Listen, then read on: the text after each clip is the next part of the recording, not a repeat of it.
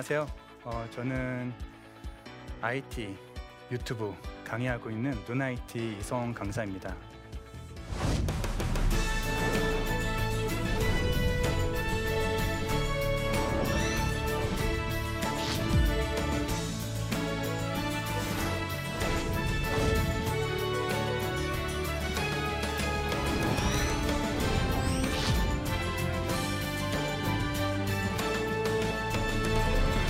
전 세계적으로 이제 코로나를 통해서 많은 변화들이 있었죠. 저희가 비대면으로 이제 만날 수밖에 없었고 또 이제 온라인상에서 마주할 수밖에 없는 시대 상황입니다. 그래서 영상의 중요성은 점점 더 대두되고 있는데요. 그래서 오늘은 크리스찬들이 유튜브를 해야 되는 이유에 대해서 설명드리도록 하겠습니다. 플랫폼이라는 이야기 들어보셨을 텐데요. 플랫폼은 역에서 기차 타고 내릴 때 기차 정거장, 승강장을 이야기합니다. 서울에서 부산 갈 때 서울역을 꼭 가야 되는 것처럼 또 해외여행 갈 때 인천공항을 들러야 되는 것처럼 사람과 교통수단이 만나는 공간, 또 사람과 사람이 만나는 공간이 플랫폼인데요. 온라인상에도 이런 플랫폼을 비즈니스하는 곳이 있습니다. 자, 우리가 지금 알다시피 구글, 페이스북, 네이버, 카카오톡이 사람들을 모으게 하고 거기서 광고와 정보들을 얻게 하면서 또 쇼핑도 하면서 사람들을 모으는 작업을 하고 있는데요. 이런 그 플랫폼 비즈니스 중에서 우리가 생각하는 것보다 더 대단한 곳이 있는데 그것은 유튜브가 아닐까 생각합니다. 유튜브는 한 국가뿐만이 아니라 전 세계가 유튜브에 있다고 할 정도로 유튜브 레볼루션, 유튜브 혁명이라고까지 이야기하더라고요. 많은 사람들이 이제 유튜브를 이제 시청하고 있는데, 자, 얼마나 대단하길래 이렇게 사람들이 유튜브에 하고 있는지 한번 살펴보도록 하겠습니다. 전 세계 그 시청자들이 19억 명이라고 하는데요. 전 세계 4명 중에 1명이 유튜브에 접속한다고 하고요. 또 91개국, 한국 포함해서 91개국 언어로, 현지 언어로 유튜브를 접속할 수 있다고 합니다. 그리고 80개국 언어에서 사람들이 유튜브를 접속하고 있는데 이 80개국 언어는 인터넷 인구 95%가 접속하고 있다고 합니다. 그리고 지금도 1분에 400분의 시간 넘는 시간이 영상을 업로드되고 있고 또 시청 시간은 월 10억 시간이 된다고 하는데요. 자, 사실 이 유튜브는 해외에 있는 사람들뿐만이 아니라 우리나라도 한국에서 가장 오래하는 앱으로 선정되기도 했습니다. 그래서 현재 유튜브 특징은 10대부터 80대까지 전 세대가 다 한다고 보시면 되는데 저희 아버지도 80대신데 유튜브를 통해서 노래를 들으시고 또 뉴스를 들으시고 하시죠. 자, 그러면 이 유튜브에 대한 이야기를 좀 더 해보도록 할 텐데 왜 이렇게 사람들이 유튜브에 열광을 하고 있을까요?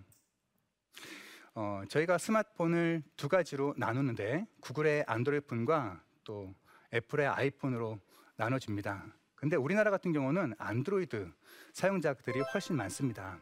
안드로이드에 스마트폰을 켜면 제일 처음에 빨간 버튼이 보이고 빨간 버튼을 한번 누르게 되면 거기에 영상이 나오죠. 근데 신기하게도 그 영상을 보면 또 그거에 관련된 추천 영상들이 계속 추천해 줍니다. 저희 집에 10대 자녀들이 있는데 10대 자녀들은 지상파는 못 보게 한다 하더라도 또 유튜브는 못 보게 하면 난리 날 정도로 유튜브에 이제 빠져 있는데요. 뭐 지하철 같은 데 보면 사람들이 스마트폰을 보고 거기에 유튜브나 그 짧은 그 영상들을 봅니다. 사람들이 유튜브에 열광하는 이유가 있는데요. 첫 번째는 내가 보고 싶은 영상들이 그 안에 다 있다는 거죠. 먹방이라고 들어보셨을 텐데요. 먹는 영상을 찍는 겁니다. 크리에이터들이 먹으면서 시청자들한테 구미를 자극하고 또 대리만족을 느끼게 하는데요. 먹방뿐만이 아니라 게임 뷰티, 또 뭐 저희가 설교도, 또 CCM도 유튜브를 통해서 듣고요. 그리고 영화, 또 홈트라고 들어보셨는지 모르겠는데 이제는 그 헬스장이라든지 필라테스장을 가기가 어렵기 때문에 영상을 보면서 운동을 따라하고 있습니다. 그리고 외국어도 영어, 중국어뿐만이 아니라 제가 작년에 네팔 아울치를 다녀왔는데 간단한 네팔어도 유튜브에서 배울 수 있었고요. 또 공부도 우리 자녀들의 국영수뿐만이 아니라 성인들의 부동산 투자, 증권 투자 뭐 이런 정보들이 정말 쏟아져 나오고 있습니다. 그리고 악기도, 요리도 유튜브에서 배울 수 있고요. 지금은 여행을 못 가지만 사람들이 여행 갔다 온 영상들을 보면서 대리만족도 느끼고 또 여행 갈 때 정보도 얻고 있습니다. 자, 두 번째는 시간과 공간 제약 없이 언제든지 시청할 수 있는데요.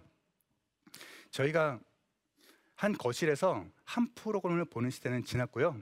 이제 각자 한 사람이 한 스마트폰이 있습니다. 초등학생들도. 그래서 자기 보고 싶은 영상들을 각자 방에서 자기 스마트폰으로 보고 있는 거죠. 예전에는 그 한 프로그램을 보기 위해서 리모컨 가지고 싸웠었던 적도 있고요. 또 이런 그 신문 오면 항상 그 오늘의 프로그램을 보면서 오늘 어떤 영상들을 하는지 뭐 기다렸던 적도 있는데요. 이제는 그 한 테이블에 있는 그 부부도 이어폰 끼고 자기가 원하는 영상들을 보는 시대입니다. 세 번째는 유튜브로 돈을 벌 수 있습니다. 15년 전에도 무료로 영상을 올리는 사이트가 있었는데 UCC라고 들어보셨을 거예요. 근데 요즘은 UCC라는 단어를 쓰지 않죠. 왜냐하면 영상을 올린다 하더라도 돈이 되지 않는 거죠. 근데 유튜브가 나오면서 어떤 사람들은 유튜브를 통해서 돈을 벌었다더라 이런 기사들이 쏟아져 나오면서 그럼 나도 유튜브를 해야 되겠다라고 생각하시는 분들이 이제 많아지고 있습니다. 이게 점점 갈수록 이런 것 때문에 사람들이 전업 유튜브 하시는 분들도 많이 있거든요. 유튜브는 누구나 돈을 벌 수 있는데 기준이 있는데 그거는 구독자 1000명과 시청시간 4000시간이 확보가 되면 누구나 구를 통해서 1원씩 2원씩 돈이 들어오는 시스템입니다. 유튜브는 또 커뮤니티 역할들을 하는데요. 지상파 같은 경우는 일방적인 소통 방식이라면 유튜브는 댓글을 통해서 시청자와 상호작용을 할 수 있습니다. 제가 운영하는 채널 중에서 힘내라 사입대 채널이 있는데 그 중에서 의사가 알려주지 않는 걷기 효과 10가지 영상이 있었습니다.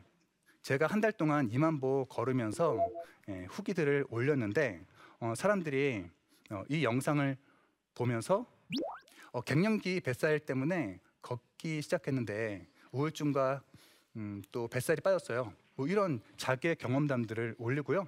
또 저도 하루 2시간을 걷는데 혈당 수치와 혈압 수치가 떨어집니다. 제가 경험으로 확실히 말할 수 있어요. 이런 자신의 경험담들을 올리면서 하나의 유튜브 영상의 커뮤니티의 역할들을 하는 것을 경험했습니다.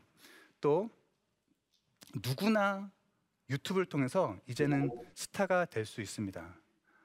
이제 스타가 되려면 뭐 인맥도 필요할 것 같고 또 진입장벽이 높았었는데요. 이제는 자신의 끼, 자신의 달란트가 있는 그런 영상들을 유튜브에 올리는데 사람들이 좋아해 주는 거죠. 자, 이런 그 채널들이 있습니다. ASMR이라고 해서 귀를 자극해서 사람들의 오감을 만족시키는 컨텐츠가 있는데 초등학생도 이런 컨텐츠를 통해서 인기를 얻었었고요. 70대 할머니가 자신의 경험담들을 통해서 많은 젊은이들이 열광을 하고 있는 영상을 또 우리가 볼 수 있었습니다. 자, 이렇게 사람들이 많이 유튜브를 이제 하게 되는데요. 코로나 이후에 이제는 만남이 점점 어려워지겠죠. 그러다 보니 외로워하고 우울하고 또 공황장애로 고민하시는 분들이 더 많아질 거라 생각합니다. 점점 갈수록 1인 가구는 더 많아질 거고요. 그들은 방에서 혼자 할 수 있는 것이 영상 시청이지 않을까 싶습니다. 근데 어떤 채널들 보면 우울증과 또 마음, 마인드 이런 영상들을 올리시는 분들이 있는데 애청자들이 그 영상들을 보면 그렇게 잠이 잘 온다는 거예요. 네, 영상을 통해서 위안을 얻고 공감을 얻는 거죠. 자, 이럴 때 크리스천 유튜버들이 해야 될 일이 있을 거라고 생각합니다. 직접적인 또 간접적인 영상들을 우리가 올려서 그들을 좀 구원할 수 있는 그런 영상들이 필요할 수 있을 것 같은데요. 자, 그러면 유튜브는 어떤 영상들을 좋아할까요? 첫 번째는 짧고 쉽고 직관적인 영상들을 좋아합니다. 긴 영상들을 보지 않죠.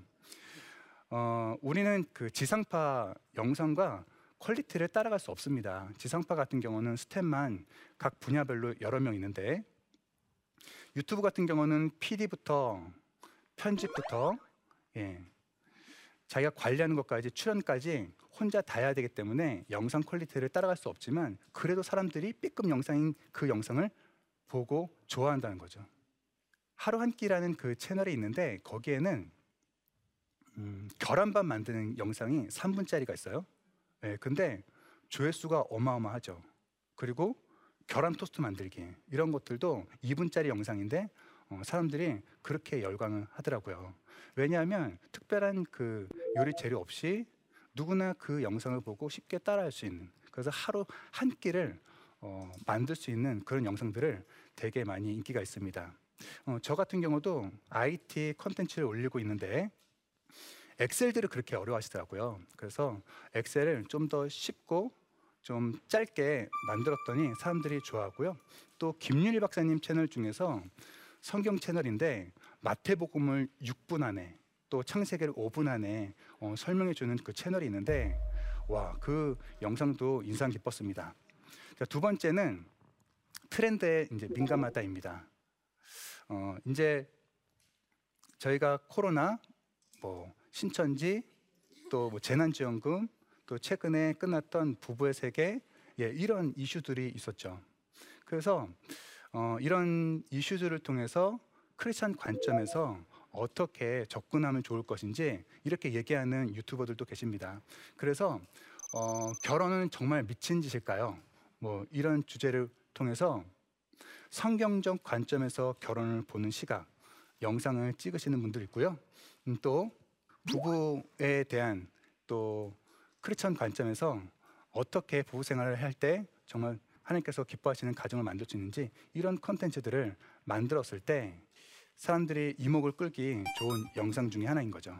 그리고 궁금한 것들을 해결해주는 유튜버들이 많이 있습니다.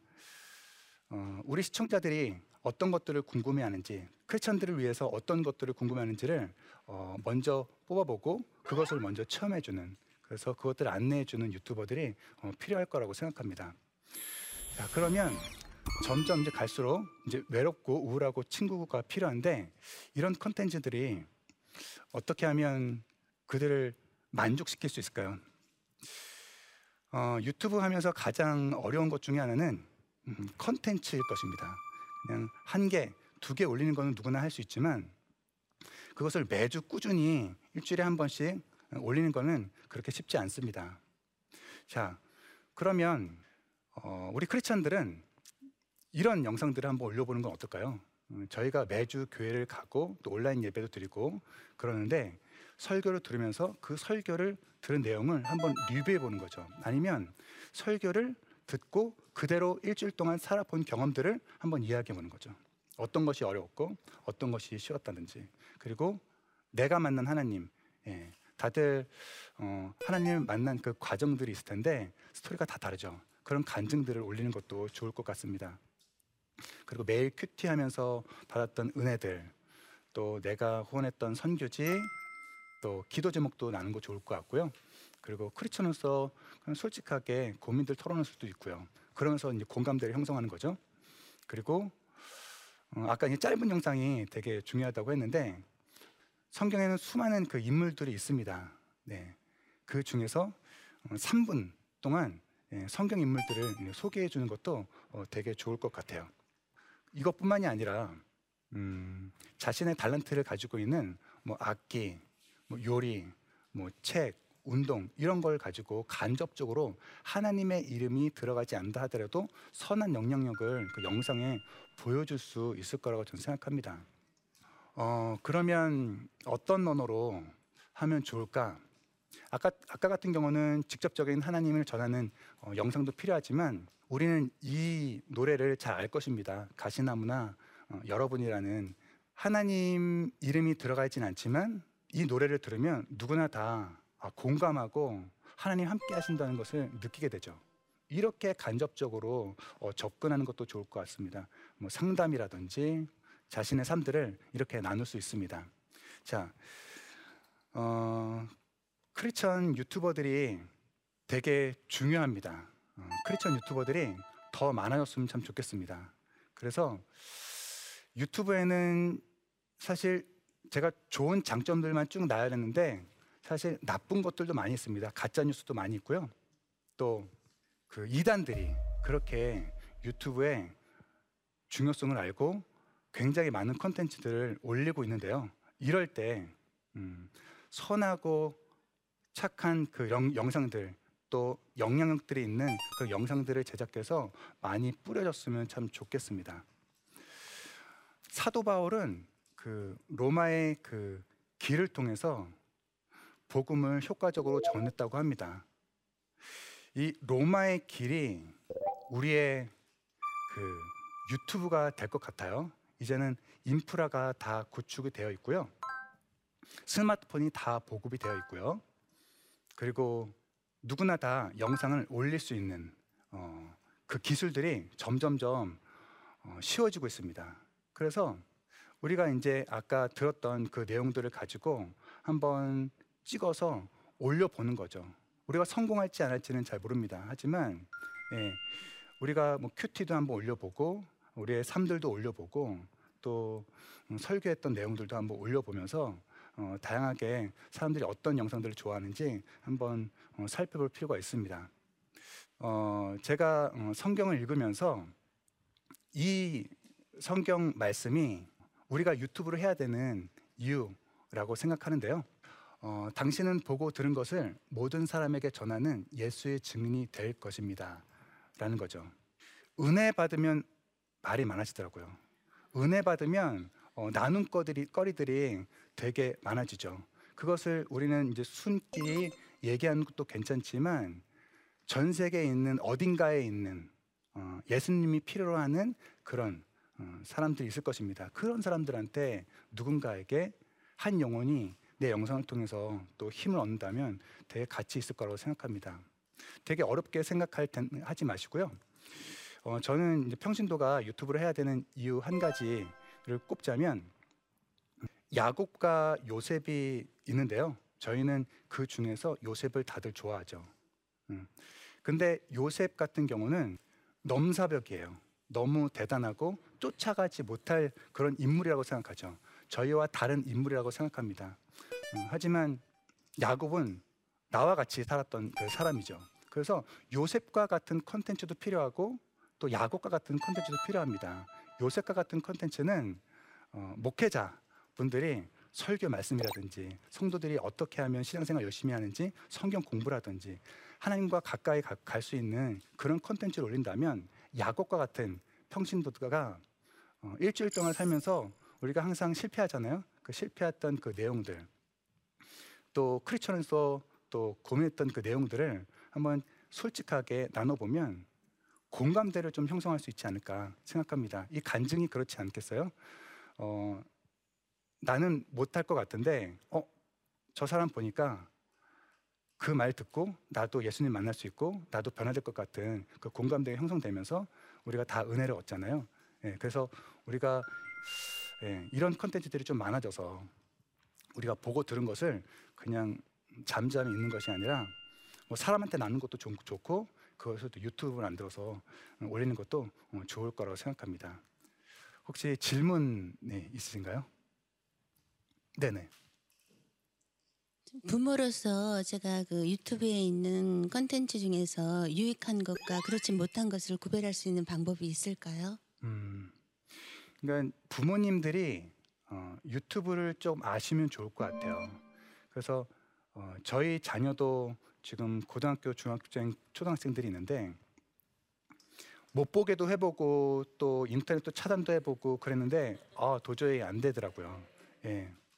그래서 시간을 정해서 하면 좋을 것 같고, 유튜브가 진짜 좋은 것만 있는 거 아니에요. 정말 나쁜 것들, 또 성적으로 자극하는 영상들이 정말 많이 있습니다. 예.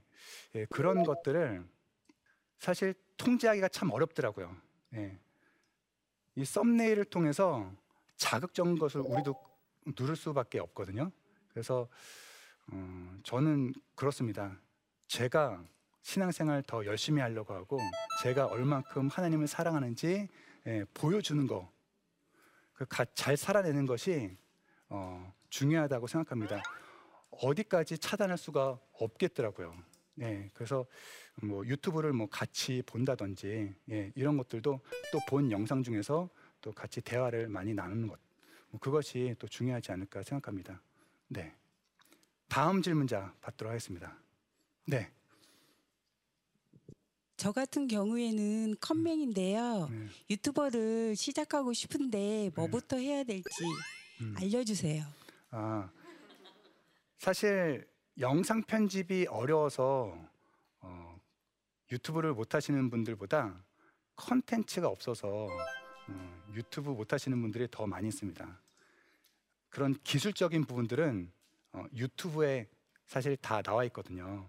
그런 것들은 한두 번 해보면 누구나 쉽게 좀 따라할 수 있는데, 유튜브 시작할 때 나한테 컨텐츠가 있는지 한번 목차를 한번 적어보시면 좋을 것 같아요. 왜냐하면 한두 개는 누구나 다 올릴 수 있는데, 꾸준하게 올릴 수 있는 것들이 있는지, 일주일에 한 번씩 올린다 하더라도 1년이면 50개밖에 안 되는데 그 50개를 올릴 수 있는 그런 거리들이 있는지를 한번 목차를 쭉 적어보시는 거죠. 출판사에서 책을 낼 때 먼저 목차부터 내라고 하거든요. 그래서 첫 번째 뭐 소개 영상, 두 번째 뭐 이렇게 적어보신 다음에 이것이 돼 있으면 우선 그걸 카메라 스마트폰을 켜보고 한번 말하는 연습도 해보시면 좋을 것 같아요. 그리고 요즘에는 꼭 PC뿐만이 아니라 스마트폰으로 쉽게 컷 편집만 할 수 있는 그런 어플들이 많이 있습니다. 그래서 세 가지만 기억하면 좋을 것 같은데, 영상 편집은 컷 편집, 그 이어붙이기와 잘라내기, 두 번째는 자막 넣기, 세 번째는 음악 넣기, 이 세 가지만 아셔도 유튜브를 충분히 할 수 있습니다. 그래서 그런 것만 우선 배우고, 컨텐츠 어떤 거 할지 목차를 딱 적어보신 다음에 하나씩 하나씩 카메라 렌즈 보고 이야기하는 연습을 하시면 좋겠습니다. 또 다른 질문 있으신 분 계신가요? 네, 질문 없으면 이것으로 강의 마치도록 하겠습니다.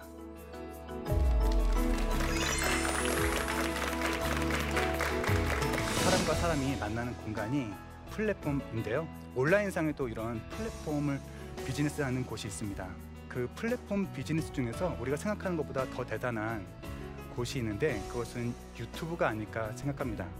유튜브는 한 국가뿐만이 아니라 전 세계가 유튜브에 있다고 할 정도로 유튜브 레볼루션, 유튜브 혁명이라고까지 이야기하더라고요. 자신의 탤런트를 가지고 있는 뭐 악기, 뭐 요리, 뭐 책, 운동 이런 걸 가지고 간접적으로 선한 영향력을 그 영상에 보여줄 수 있을 거라고 저는 생각합니다.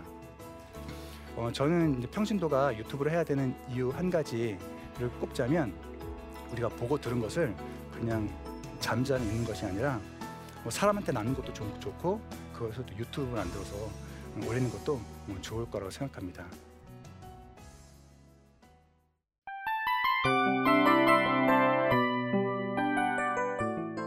이 프로그램은 청취자 여러분의 소중한 후원으로 제작됩니다.